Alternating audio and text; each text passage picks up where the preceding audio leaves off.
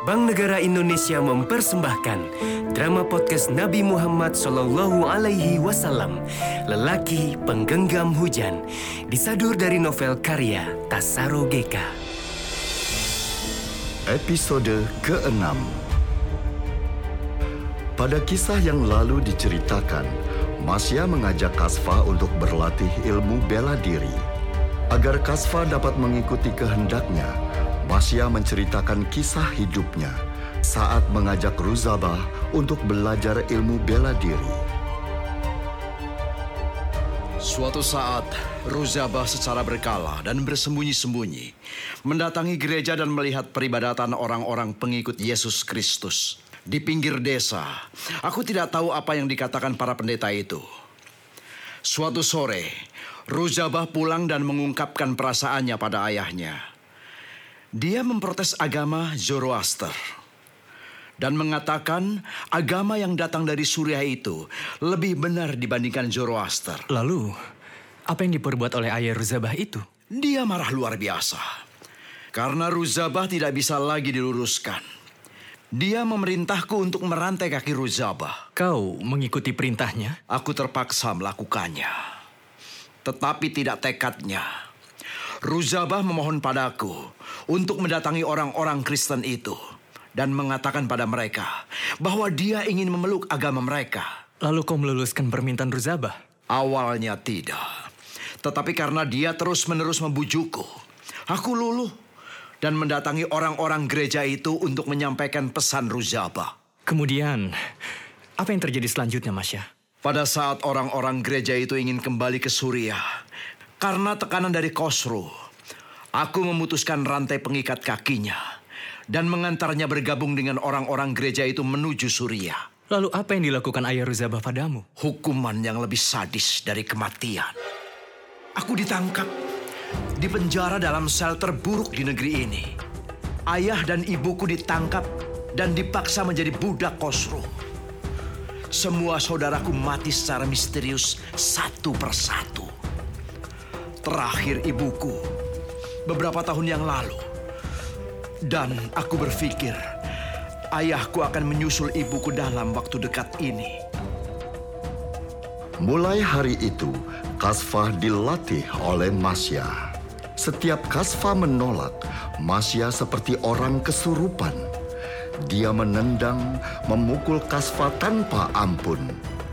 Akhirnya Kasfa mulai sadar Masya sedang melatihnya dasar-dasar gulat Persia yang terkenal itu.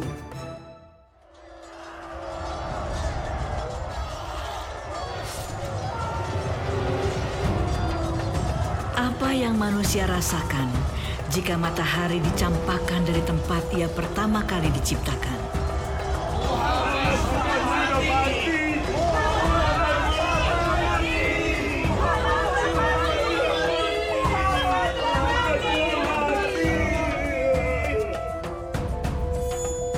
Hari itu, lembah Uhud terbelah oleh dua gemuruh yang berhimpitan. Gempita teriakan Ibnu Qami'ah, si pembantai orang Muslim, yang yakin telah mengakhiri riwayat Muhammad. Wahai manusia yang lembut tutur katanya, bukankah sudah jelas perintahmu sebelum pertempuran dimulai? Hujanilah pasukan berkuda musuh yang hendak menyerang dengan panah-panah kalian. Kenyataannya, ketika kemenangan akan diraih, pasukan panah meninggalkan posisinya. Mereka berebut barang rampasan perang. Khalid bin Walid, petarung Quraisy yang cerdik dan berani, memimpin serangan balik dan hancurlah pertahanan pasukan Muslim. Sekarang, Ibnu Qami'ah mengklaim bahwa pedangnya telah mengakhiri riwayatmu. Wahai lelaki pilihan Tuhan, apa yang kalian lakukan? Mengapa kalian duduk di sini sementara pertempuran belum selesai? Rasulullah, Rasulullah telah wafat. Lalu apa yang kalian lakukan jika beliau wafat? Huh? Uh, kami, kami tidak tahu. Bodoh. Tetaplah berjuang sampai mati. meskipun beliau sudah tiada. Oh, surga. Aku mencium surga dari arah Uhud. Hei, orang-orang Quraisy, majulah, hadapi aku Anas, putra Najar. Dia! Teriakan Anas selantang langkah kakinya. Jubahnya berkibaran, pedangnya berkelebatan mencari korban sebanyak-banyaknya. Delapan puluh tusukan lawan menghentikan kepahlawanan Anas. Lelaki itu tersungkur tanpa merasa kehilangan nyawa. Keyakinannya akan surga membuat kematiannya tidak berarti apa-apa.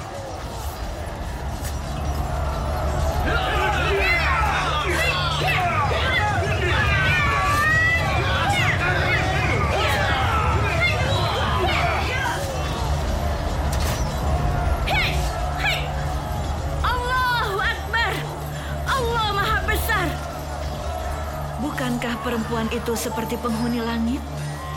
Tubuhnya seolah bersayap. Raganya seperti disusupi kekuatan yang tidak bisa dinalar. Nusaibah, dia tidak muda lagi. Dua anaknya bahkan ikut angkat senjata di perang Uhud. Dia mengayunkan pedangnya. Kekuatannya seolah tersembunyi dari tubuh femininnya. Tidak akan kubiarkan kalian mengotori kesucian Rasulullah. Hayo, maju, hadapi aku. Hias, hias, hias.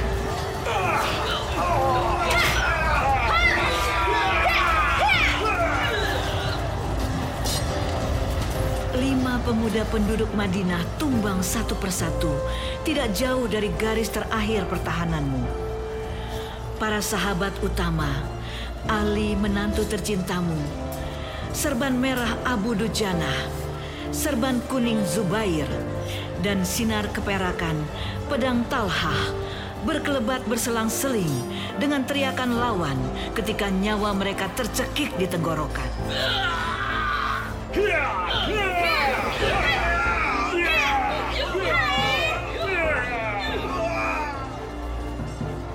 Engkaulah pusat perisai manusia itu. Matahari bagi planet-planet yang mengelilinginya.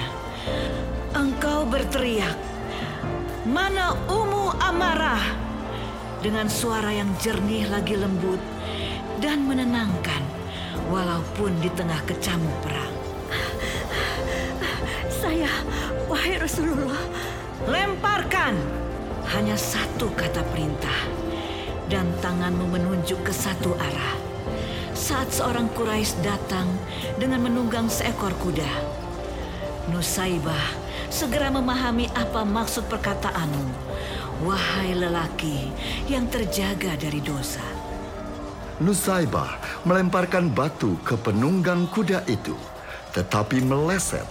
Batu itu mengenai mata kuda hewan tunggangan lawan.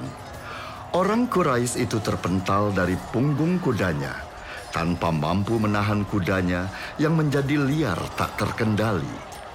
Kepala orang Quraisy itu membentur cadas keras dan menewaskannya.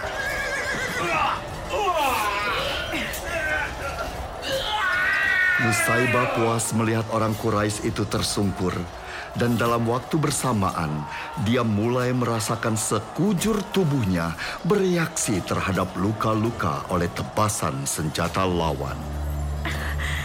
Aduh, darahku keluar tanpa mau berhenti, meski sudah kututup dengan kain jubahku ini. Engkau segera meneriaki Abdullah, anak laki-laki Nusaibah yang juga sedang menyabeti pedangnya pada musuh-musuh muslim. Engkau berteriak, "Abdullah, ibumu, ibumu, balutlah lukanya."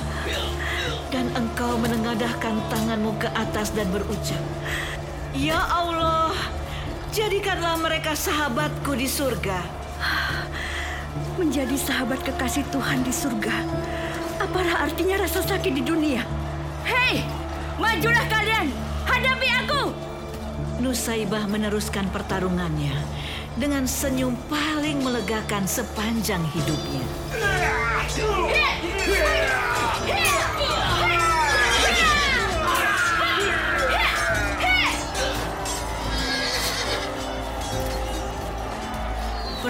terus berkecamuk.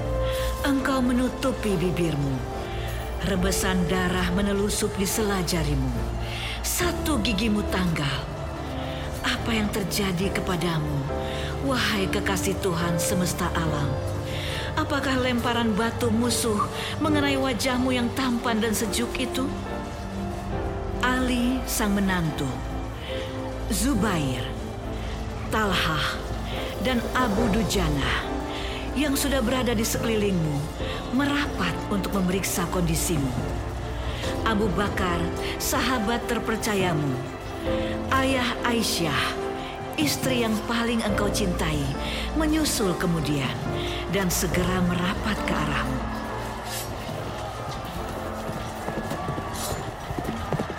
Mana Muhammad? Mana Muhammad? Samar-samar engkau mendengar teriakan itu. Dia Ibnu Qami'ah, orang Quraisy yang berhasil mendekati lokasi pertahanan pasukanmu, sementara kekuatan pasukanmu makin menipis. Mana Muhammad? Mana Muhammad? Aku tidak mau hidup selama dia masih hidup. Iya! Iya! Mana Muhammad?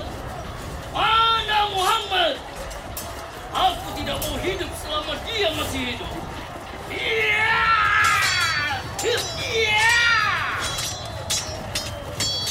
Terasakah olehmu, wahai lelaki yang dicintai langit dan bumi, seringai sahabatmu Talhah saat kehilangan beberapa jari tangannya saat menyambut pedang Ibnu Qami'ah yang mengarah padamu? Tebasan pedang Ibnu Qami'ah menghantam topi bajamu, melukai pelipismu, dan membentur keras bahumu. Tubuhmu roboh, engkau kehilangan kesadaranmu dan membuat Ibnu Qami'ah merasa telah mengakhiri hidupmu. Muhammad sudah mati. Muhammad sudah mati.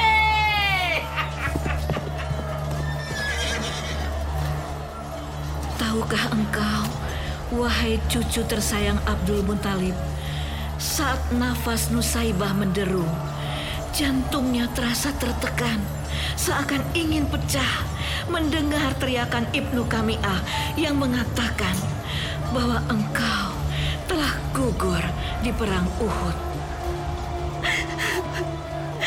Jika memang demikian, siapa lagi yang akan menyampaikan kata-kata Tuhan? Siapa lagi yang akan menjadi matahari meneruskan ajaranmu, ya Rasulullah? Nusaibah menghambur mendekati musuh. Pedangnya berkelebatan mencari korban. Semangat dan keyakinan sepenuhnya, seolah menciptakan hamparan surga yang membentang di hadapannya. Beberapa sabetan pedang musuh seakan tidak dirasakannya. Sekujur tubuhnya telah bersimbah darah.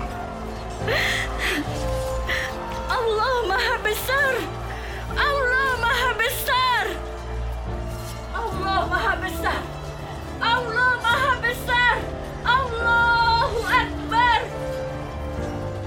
Sang perempuan pembelamu yang selalu taat mengikuti ajaranmu terkapar bermandikan darah di medan Uhud. Bibirnya tersenyum di antara tetesan darah yang mengalir di wajahnya.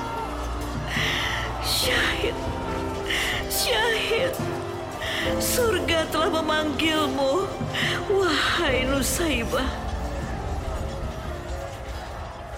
Wahai Rasulullah, izinkan aku membersihkan darah di wajahmu itu.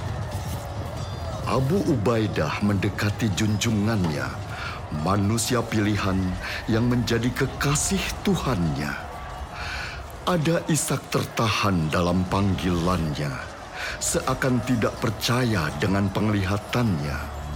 Betapa manusia yang senantiasa disebut-sebut oleh ayat-ayat Allah begini dihinakan.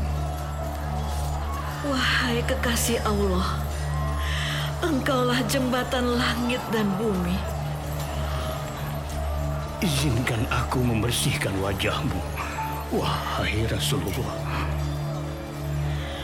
Engkau hanya mengangguk tanpa kata, kemudian duduk di atas batu cadas, dan segera dikerumuni oleh sahabat-sahabat terbaikmu.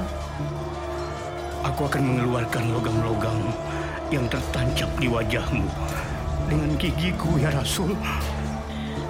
Abu Ubaidah menggigit logam yang mencuat di wajahmu, kemudian mengeluarkannya perlahan. Darah merembes keluar dari tempat pecahan logam itu dicabut. Setelah mencabut pecahan logam terakhir di wajahmu, Abu Ubaidah mundur. Ya Rasul, aku Malik dari Khazraj. Izinkanlah aku menghentikan pendarahan di wajahmu. Engkau mengangguk tanpa kata. Malik segera menyedot luka di wajahmu dengan mulutnya. Baginya, untuk meludahkan darah seorang nabi, sungguh tindakan yang tidak pantas. Maka tindakan yang masuk akal adalah menelan darahmu. Berulang-ulang, Malik dari Khazraj melakukannya sehingga pendarahan di wajahmu terhenti. Bagaimanakah reaksi orang-orang Quraisy bila mengetahui Muhammad, orang yang sangat mereka benci itu masih hidup setelah Ibnu Qami'ah mengklaim bahwa dia telah membunuh Muhammad dengan pedangnya sendiri? Drama podcast ini persembahan dari B N I. Sampai jumpa dan nantikan episode selanjutnya hanya di Spotify Podcastless dan YouTube B N I, Bank Negara Indonesia.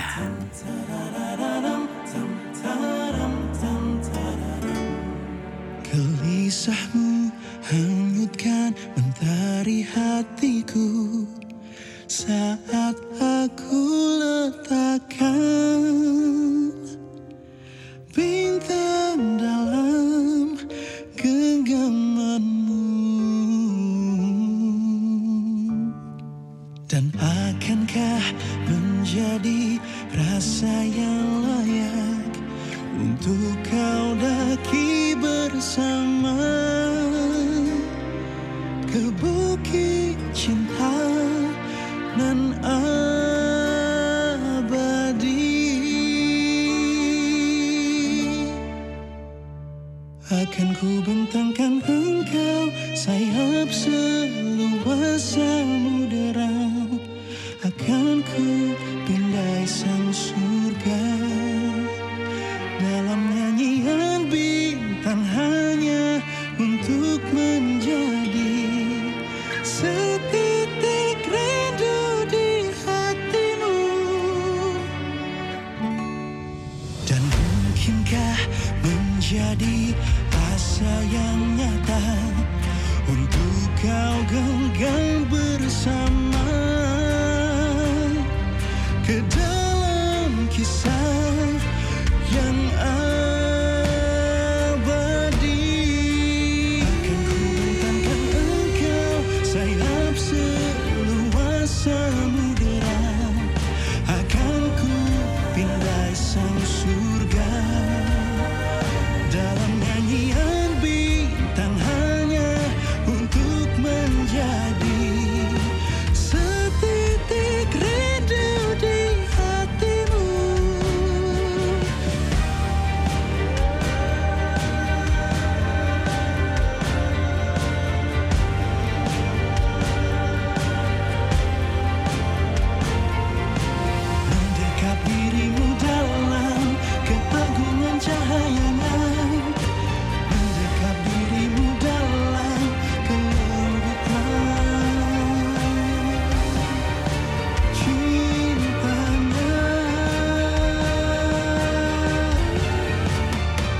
Kuben